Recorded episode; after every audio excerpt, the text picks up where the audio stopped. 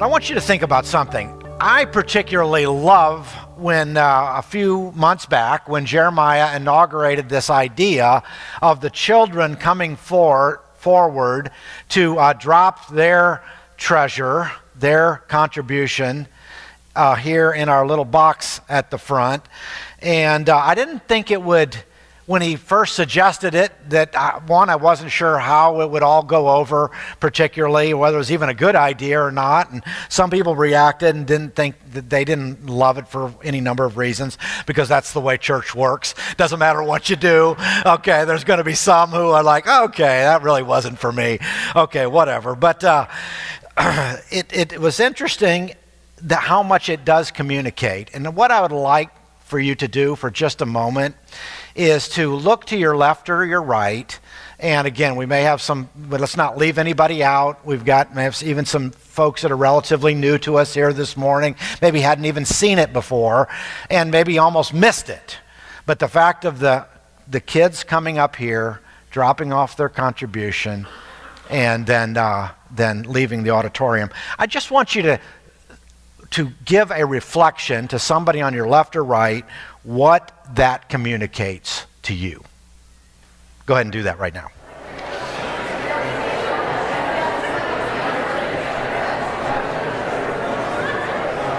Okay, anybody shout out a word in terms of response of kind of what, when you see the kids do that, that that might have communicated to you? Ownership, okay. Another one? Sorry, you guys competed with each other. I can't understand. I'm getting old. I can't hear a thing. I can't hear a thing. Up. Say it again one more time. Involved. Involvement. Involvement. Okay. All right. What else? Reminder. Reminder. Okay. Anything else? You just like the, yeah. The processional. Okay. Yes, Chris. Untainted hearts, okay. Oh, I appreciate all those. I appreciate it. I, I put together a little collage. I'm not saying it's any better than anyone else's by any means, but I just wanted to put up a few words that it made me think of that uh, sort of summarize that. Go ahead and put up the next slide if I've got it there. Did I write these out? Yeah, there, there they are. God's Spirit at work, vitality. There's a certain joy. I love when you'll see one of the kids skip. You know, when was the last time you skipped, right? You couldn't skip if you wanted to, some of you. All right, enthusiasm, hope. You know, kids, the kids worshiping, in other words, the involvement and the engagement. It's not just for adults, their own way and their own form. The, the visibility of the little ones. Unity as a congregation and the diversity of the congregation. You see all of those things. You see family. You think about uh, parents, grandparents, multi-generation.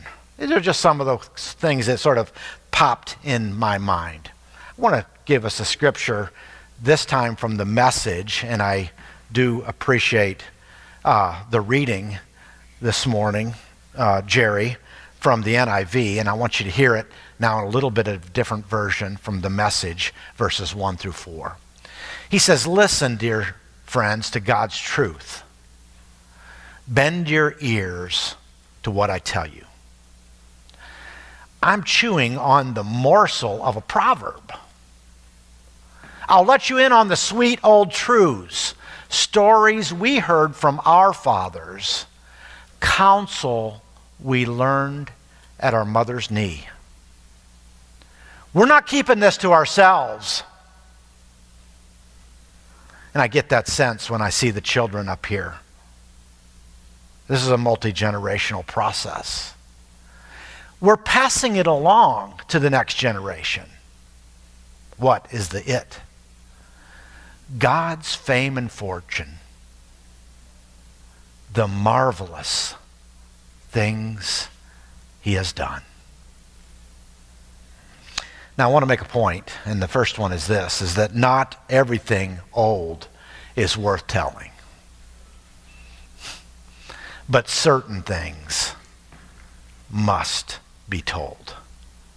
We certainly live in a culture and a generation that doesn't value things that are old. And for there's a bunch of things that some of you might remember that are not worth remembering. A pet rock. You know, I, I'm okay if that doesn't come back. A mood ring. Some of you might remember a different season in your life. You know, the Hummel figurines that we all thought were worth a fortune, we were going to pass along, and that was our generational wealth. It's like we're zero now. And then, of course, Beanie Babies. We've got taken on that one real bad, and there's not much value to those. I can remember when the ties back in the seventies were about this wide. I'm happy if that doesn't come back, and it's okay, next generation, if we don't see any big old yellow ties that look like bibs. Okay, again. But there are certain things that must be told. And the psalmist knew that he and his community has more than a good memory. They have a responsibility and an obligation to share these things of old. Someone said that memory is both the treasure and the guardian of all things. Certain things must be told. Now, we don't, in some ways, have to rely on our memories quite the way they did in the ancient world, where everything happened through oral story, storytelling. And it happened in the evenings, and it happened in their homes, maybe in ways that we don't quite, we can rely on words and texts and digits in a lot of different ways. And yet certain things must be remembered and certain things must be told. Second point that the text certainly makes is the telling which must be told has a very specific focus. It's about who the Lord is and what he has done. So I, I concur with Kaylin that I love the fact that we do celebrate the Lord's Supper every week, and even if the sermon is a train wreck. Okay, Jerry. All right. Come on now. He's always teasing me. Even if it's a train wreck, we can hold on to some memories, to some traditions, so to some truths about who God is, and not let those go. Well, you know, if you read through the Psalm seventy-eight, you would find that there are actually seventy-two verses. We're not going to do all that this morning. I don't know if we could all even sit here for all of it. But it's heavily detailed as the psalm relates the history of Israel. And in that, it's not just a history lesson. It's God's actions, God's working in the world, God's working in the lives of the Israelites again and again. And here's the thing about it that I love, because whoever was telling this story didn't mind telling about all the bad things their grandfathers and great-grandfathers and great-grandfathers did. If you go back and look through that psalm, it's time after time about how the people messed it up. They didn't get it right. They rebelled against God.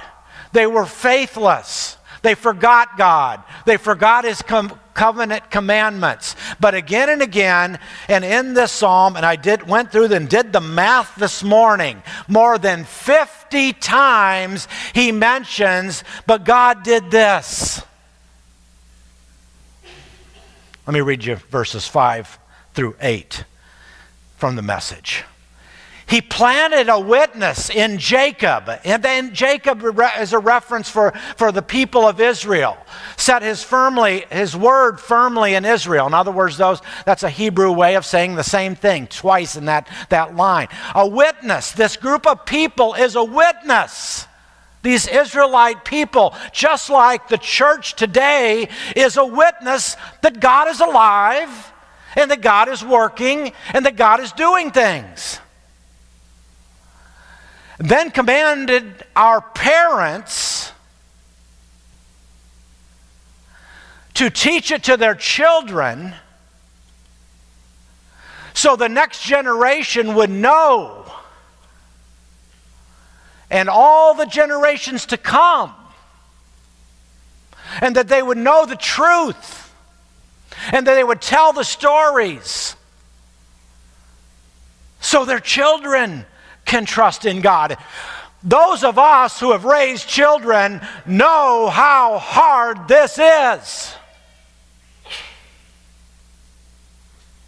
And yet here we are, as a congregation, trying to live out the truth of this message for the sake of the next generation and the generation after it, even in the midst of our own foibles and faithlessness. Never forget the works of God, but keep his commands to the letter. Heaven forbid they should be like their parents. That was a surprise in the text. Bullheaded and bad. That Eugene Peterson has a sense of humor in the way he worded that. But how poignant. A fickle and faithless bunch. Maybe we could say a fickle and faithless church, who never stayed true to God. Then the psalm goes on. This God did wonders. This God worked miracles. This God divided seas. This God split rocks and gave water. This God gave food in the desert. This is the God who guided by day and night. This is the God who is merciful. This is the God who is compassionate. This is the God who gets angry. This is the God who is forgiving. This is the God who delivered the Israelites from their mad enemies, and above all was faithful to his covenant promises. Of course, we can move the story forward as New Testament believers and what our story must tell us. Our mission, our mission here at this congregation to welcome others into a growing relationship with Jesus Christ. Helping others see who we see in Jesus, this God in Jesus Christ, the expression of truth and of beauty and of goodness. This mission doesn't change. It centers on Jesus. It centers on his person. And it is him, as the text says in John twelve thirty-two, and if I be lifted up from the earth, I'll draw all men to me. Speaking of his death, speaking of the seed of life that comes from his death and his resurrection. Okay, a mission then, our mission invites a vision. And the vision is something we see in our mind's eye, just as we could see those children this morning walk up and give their contribution. And that vision that we can see in our mind's eye, it, it, it reminds us of a preferred way of life and a preferred future and a prefer, preferred future for this congregation. It reminds us what it is that God wants for us and what it would look like. Now, a few years ago, the elders were together for an elders retreat. And in that time of retreat, we tried to work on a vision.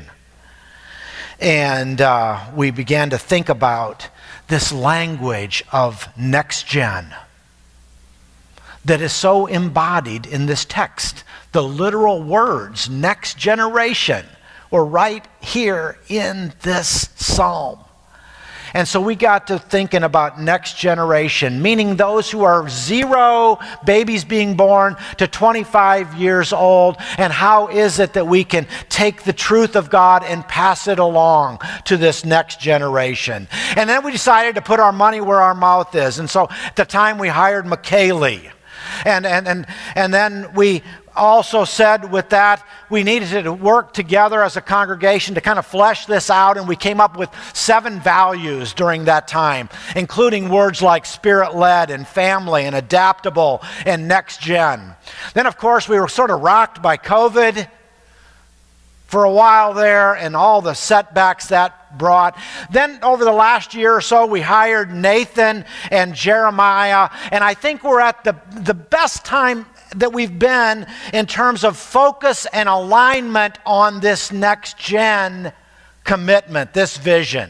So I want to put up this vision statement. So I've already mentioned our mission, but here's the vision. Here's the preferred future. Just like we watched the children come up and that gave us a vision, I want us to think about this vision. To journey together as a diverse, spirit-led family. We are on a journey together. We will not be the same congregation doing things all the same way that we're doing them now, six months from now, a year from now, two years from now.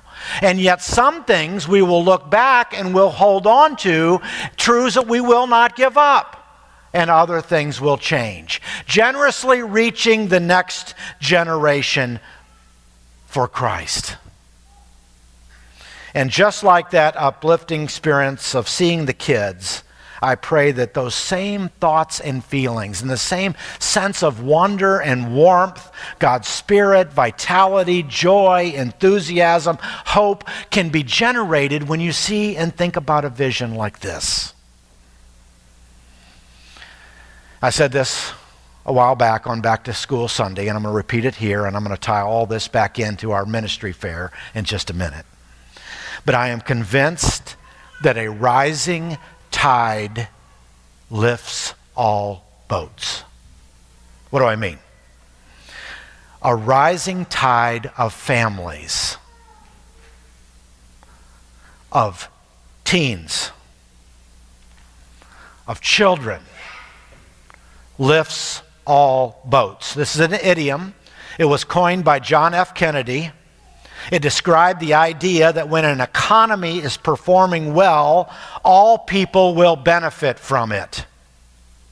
We could argue the merits of all of that in terms of whether capitalism delivers on that. That's not my point this morning. My point is this. If the vision registers, when the nursery fills up, the church thrives. When children bring their parents or their friends, the whole community benefits. When children come without their parents, the rest of the church has a built-in mission to be a family.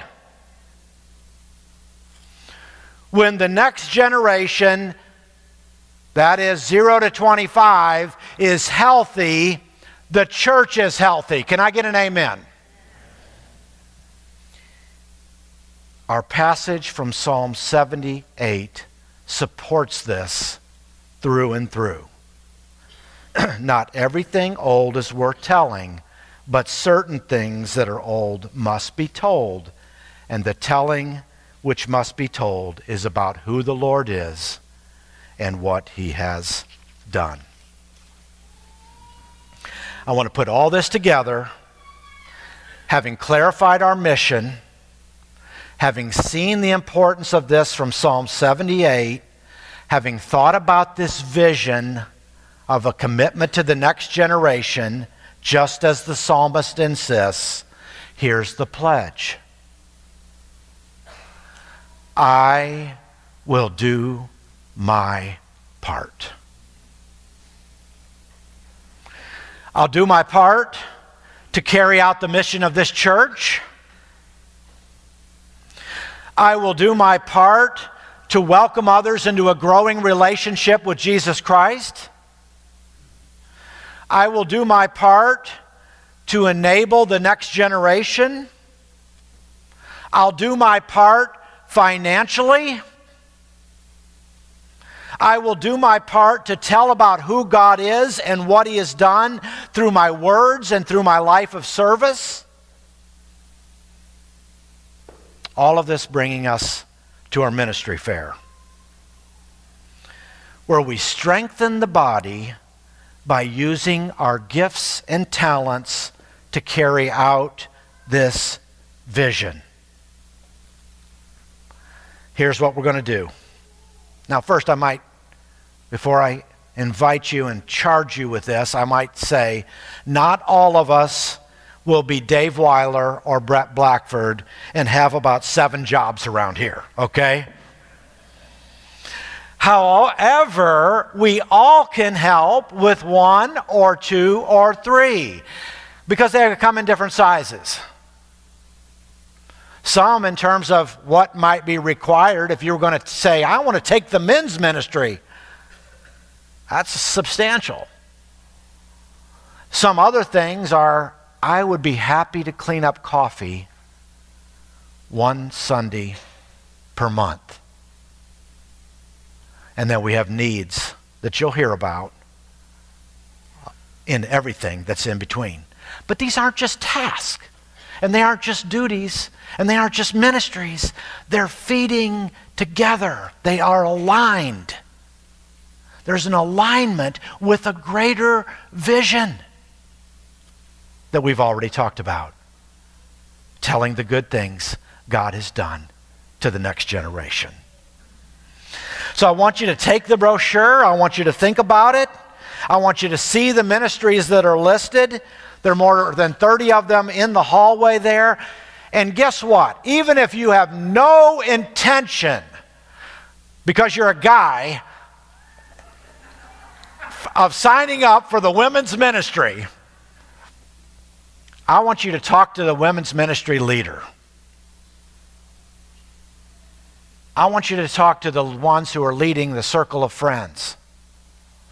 Let's, at the very least, honor those who are serving in these ministry capacities by listening, by hearing their story and their passion for their area. Find out what is going on so that you can be praying for that ministry. Now, I got to tell you, I got one correction. Well, there's probably more than one. I have been finding them all week, because getting everything right and getting it squared away and keeping it right is really difficult. But for the most part, it's right. I'm not going to claim perfection at this point, because uh, right here's Larry Franke, who's been doing the library ministry for about the last fifteen years, but he retired, and I thought he retired from the library ministry, but he's back. He's got a table, he's, but I forgot to put him in here, okay, so he didn't make the brochure, but he's got a table out there, and uh, I'm sorry? Version two, Version two, yes. We'll get it updated, Larry, so you'll be included on that. And there are probably some other mistakes. And, and again, if you haven't been in the library, you got to see it. Larry's a librarian, so he knows how to build a library. And we have used every square inch of that space up there. Enough about the library. Next week, I want to talk about more detail about more specific ministries, but I wanted you to hear the backdrop in terms of how all of this plays forward into both our mission and our vision here at McKnight Crossings. Visit the ministry fair, find out more about it, sign up for a ministry, and uh, we have ministries that are missing. Not simply people to help carry out a mission. Right here's Carrie Ferguson, who has the fellowship ministry. Carrie's looking for helpers on fellowship ministry. That'd be a great one to be a part of, wouldn't it? But we have other ministries that are needing a ministry leader at this point. So there are opportunities for everyone. Find your place to serve. Be a bar- part of the next generation vision. Make the pledge. By the grace of God, I will do my part. Thanks for listening.